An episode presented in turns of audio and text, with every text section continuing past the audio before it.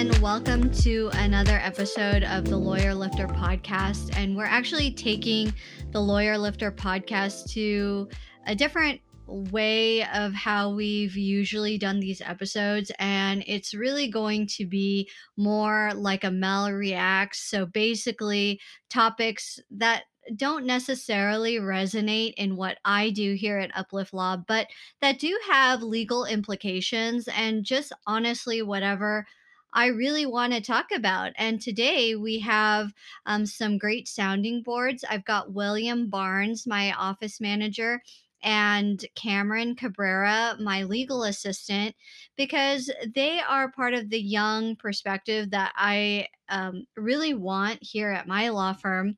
And that's kind of the way that the hiring is going, um, if you've been tuning in. But today we are going to be talking about the Blizzard uh, lawsuits. And if you're not familiar, I know we're in March 2022, and what's on the news is the Russian Ukrainian war. But in the summer of 2021, we had Blizzard, and everybody knows that's the gaming um, company under uh, scrutiny and litigation by two huge governmental agencies the EEOC, Equal Employment Opportunity Commission, and the DFEH, the Department of Fair Employment and Housing. Now, right off the gate, the, the Blizzard settled with EEOC, but today, Blizzard has not settled with D- the DFEH. Now, I came to learn about Blizzard and its situation let's just call it that. I mean we'll go into the situation in detail later but i i actually didn't go into when i heard about it into any of the media. Uh, when a lawsuit happens i i go and look for the damn lawsuit. And when such a huge company like blizzard is being sued and not not by a private person, but the DFEH. That is huge in our industry, employment, and business. Uh, that means that this governmental agency in California that makes sure that employers do what they should do pursuant to the law, and California has pre- pretty strict laws relating to how employers treat their employees. That's a big deal. So what the DFEH has done is they have la- they launched a full on and I'm giving you guys kind of a lesson here, a full on investigation because they're the government. They can they can do whatever the fuck they want and they have the resources to do so um, on Blizzard. And when that happened, so the DFEH filed their lawsuit in July 20, 2021 and you know, I'm I don't really want to touch on the EEOC because the Blizzard somehow settled with the EEOC, but like very interesting, they have not settled with the DFEH because uh, you can't just throw money at the DFEH. What the DFEH wanted before they took that huge step and filed against Blizzard was that they wanted Blizzard to literally change their ways. And there were multiple times because that's how the DFEH um, operates, where they held these dispute resolution meetings with Blizzard and said, listen, this is our investigation. We are the gov- the California government entity, the Bulldogs here. We we've talked to all these employees. We busted down your HR department. We've interviewed. We've looked at these like goonies at the top here. We looked at your payroll records.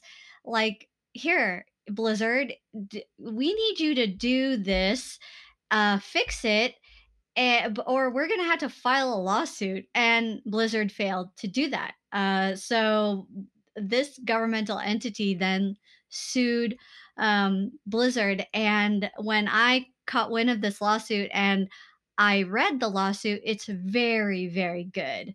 Like if we're talking and of course like this is the the governmental entity that wrote the damn thing but it is not only very interesting reading but it will make your stomach turn. And it's probably because if you know anything about blizzard you know it is like this it's been a fortune 500 member.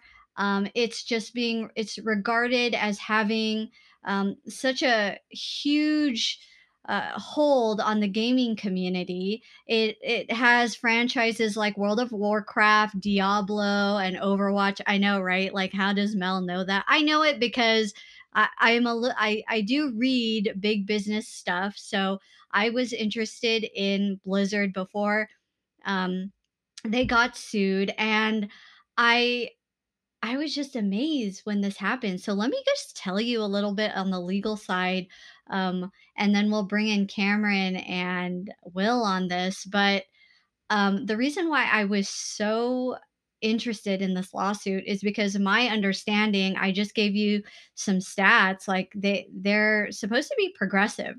They employ, I think, about uh, 9,500 employees, and I know that they have uh, what is it, 100 million players worldwide. It's literally considered the leading gaming platform in the Western world because, as I told you, it's been a member of Fortune 500.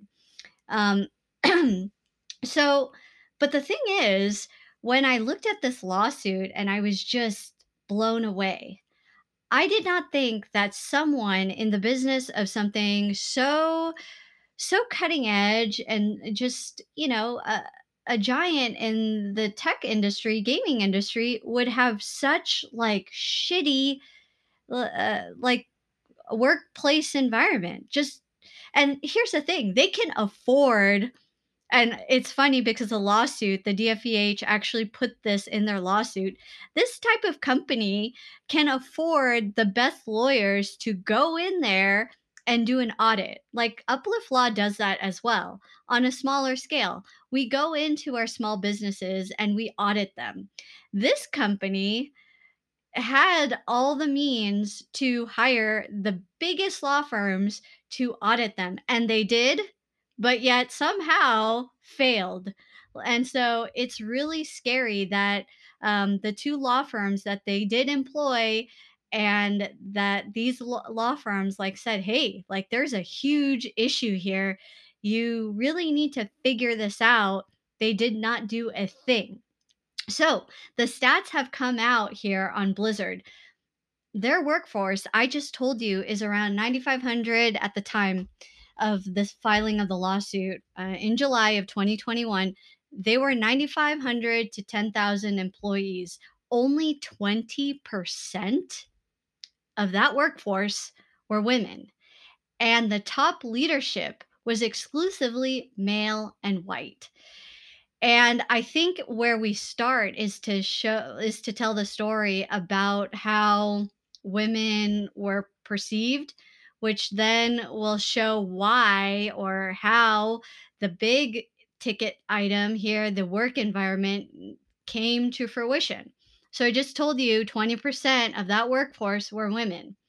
And the thing is, in Blizzard's own damn records, like it showed so much evidence. Is it, you know, the DFEH did its homework and Blizzard actually employed, as I said, law firms to audit them.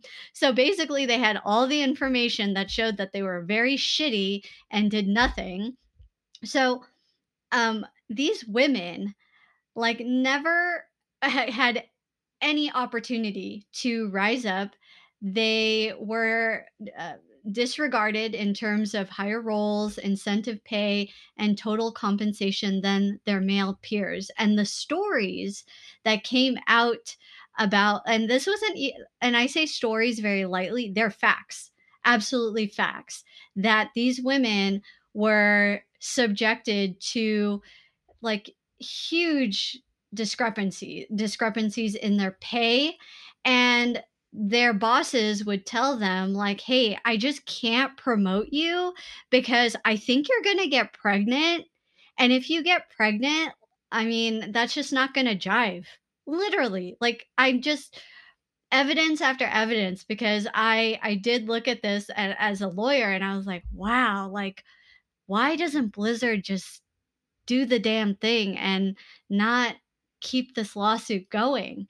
But they're they're not doing the damn thing. They they keep on they this lawsuit is still going on.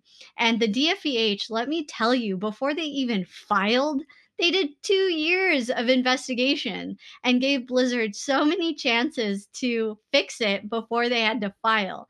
So that's freaking scary that this huge company could treat their women in this way. And I haven't even begun to touch the work environment stuff because I just could not get past the whole how these women um, were denied lower level roles, equal pay, delayed or past promotions, or lied to. Um, even these women who are on the big um, the big uh, group teams that put out like Call of Duty, etc. There was like evidence after evidence of stories from these women who were just criticized for being women. You know, one of these females came out from the woodwork during the investigation who said that she was criticized for leaving to pick up her children from daycare while her male counterparts were sitting there playing video games. And sometimes when females who were nursing uh, were in lactating rooms, the men would come in and kick them out like kick them out and say like you know what? Like we need this room. Get the fuck out. I know you're lactating but we need it for um we need it for whatever the hell so that went on and even women of color were treated worse uh, there was a story that came out in the lawsuit in evidence that there was an African American employee who worked on uh, information technology, and she was very micromanaged by her manager, unlike the men on her team. And when she requested paid time, when she requested paid time off of work, her manager made her write a one-page summary of how she would spend that time off of work when no one else had to do a similar write-off. Um, it's just insane Oh, and I just recalled the big law firms that did audit Blizzard Paul Hastings and Miller Law Group. Crazy. Even their own data said, hey, uh, there's huge compensation data here that shows that there's a big pay disparity between the male and female employees. So you should probably remedy this.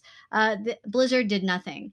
And when women were gone for maternity leave, they were given like, you know, they would come back to bad reviews, um, remarks, like uh, just all kinds of things. And because the HR department there was just shit, um, it, and the DFEH uncovered that the women actually went to HR constantly, but nothing was ever done about these HR complaints and they were not confidential. So the women who ended up like going to HR would ultimately get retaliated against for going to HR in the first place.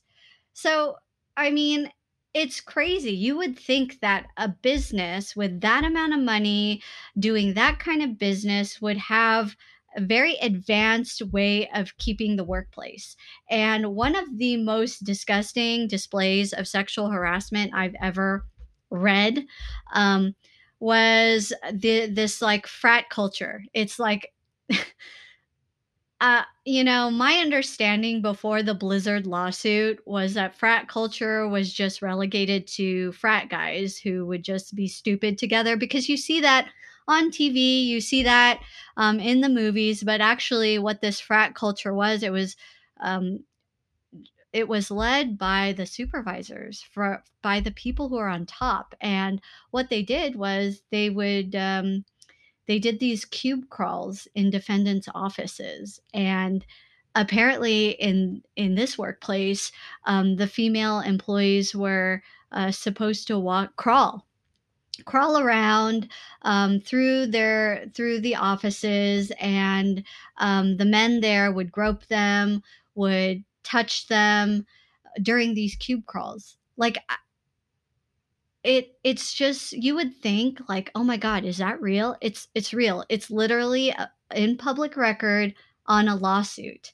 Um, and it was so commonplace for you know the for defendants to touch women's breasts to comment on their body to talk about rape and the you know I, the female workers employees who are working on world of warcraft team had noted during the investigation that the male employees and supervisors would act out um, on them world of warcraft like scenarios um, and talk about rape etc and these women were just supposed to to go ahead and take that. It's very litigious right now. So i i'm interested to uh, see how this plays out. But Blizzard is putting up a fight with the DFEH. Um, very interesting, very disgusting, but we can learn a lot from it. So, Will and Cameron, when you were looking into this, like surprised, not surprised? I don't know. It's pretty shocking. Like, cause you don't you don't think like scenarios like that really happen. Like the like the cube crawls stuff like that. That's like wild to think about. Super, especially with a company of this size and where everybody knows Blizzard. Like Blizzard is literally, I mean, even though you're not in the gaming like gaming world, like you know, right? Like off the top of your head, oh, Blizzard does games. Yeah. It's huge.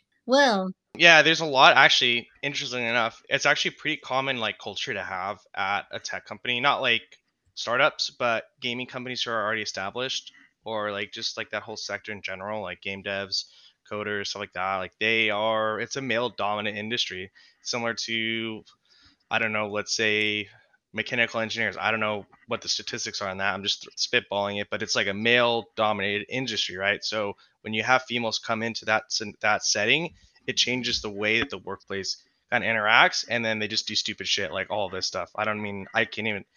I've never even heard of some of the stuff like actually until just now. I knew that there was litigation going on because of the way they're treating their employees. But man, holy cow! Yeah, um, you guys like when you get sued I hope you don't, but when you do, it is public record. Um, and you know, I eh, I caution people to don't go to the media for your source. Like if you hear lawsuit, go pull it up. Pull up the damn lawsuit and um, see what it's doing in the courts. And this is in LA. Um, and I it's true, right? Like Will brought up a fact that DFEH said it is really sad that yes, this is a male dominated industry since the 1970s, but just because it's male dominated, like that doesn't mean all right, oh, women, like you you just entered the boys club. Let me let me just create this like animalistic savage workplace environment. That's not no. And the things that Blizzard was asked to change, I don't understand just um, looking at the lawsuit and kind of like uh, knowing a little bit about about the gaming industry why it was so difficult for them to lay off the women. I don't know. Um, but what you can, like, you know, I know that we're talking about Blizzard being a very big company, but how does it affect, like, you know, all my small business owners who are in growth and wanting to create a, a culture? Well, I mean, it's a trickle down thing. So the supervisors up top, they were the ones that embodied the frat culture and made it okay for everybody else down there to adopt and condone the frat culture. And so that is why it is so important as a leader to have an, a healthy business culture. Part of your growth as a small business owner, you want to make sure that your everybody has the required skills and you're moving forward in in the business sense like statistically speaking with your numbers and your you know your money your revenue but at the same time you want to ensure that you know the culture that you want is in compliance with number 1 the law and number 2 what you're all about. Because now every time I look at Blizzard since July of 2021, all I can think about is they have a shitty work environment. Um, and shitty is an understatement. You guys have anything to say to that? Oh yeah, what do you? So like, I know Microsoft purchased Activision Blizzard for like I think it was like 60 billion or something like that, somewhere in that ballpark, which is ridiculous by the way. That's unheard of. Um, do you think that that ownership, like that support structure, is going to change the way that they're doing that they're approaching the lawsuit? A and B, is it going to affect the way that their culture is? Because you know, when businesses transition and when they're required, I know a lot of the times the culture kind of stays intact. Um, but I wonder if there's going to be pressure from Microsoft to on Activision Blizzard to make some serious changes. You know. I think that they probably carved out in their agreement, like, Blizzard, you need to handle this shit.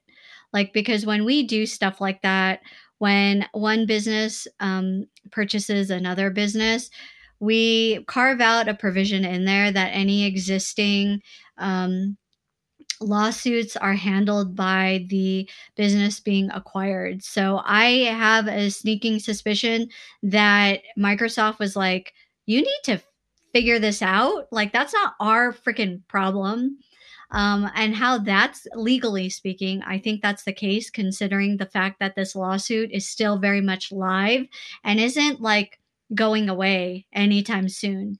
Um, so, um, what does that mean for the future of Microsoft Blizzard? I I am b- hopeful and I believe like legally speaking that Microsoft has then said, "All right, this is we're acquiring this. Uh everything has to change." Yeah, what do you think about that, Mel? What do you think about this guy who's in running this stinking company that all this crap is happening in and he's not stepping down and taking like what is it? What do we call this? Seppuku or whatever, the falling on your own sword?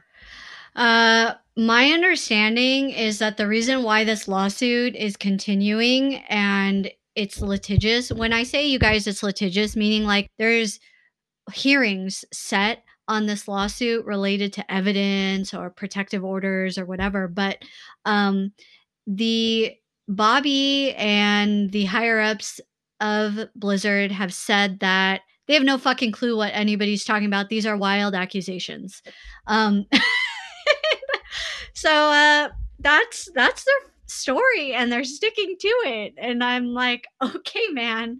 Um, so I guess to save face, and it's uh, kind of in line with um, the fact that this is male dominated, white, uh, their that culture frat boy culture that they would maintain that um, stance and that's why he's not just backing down.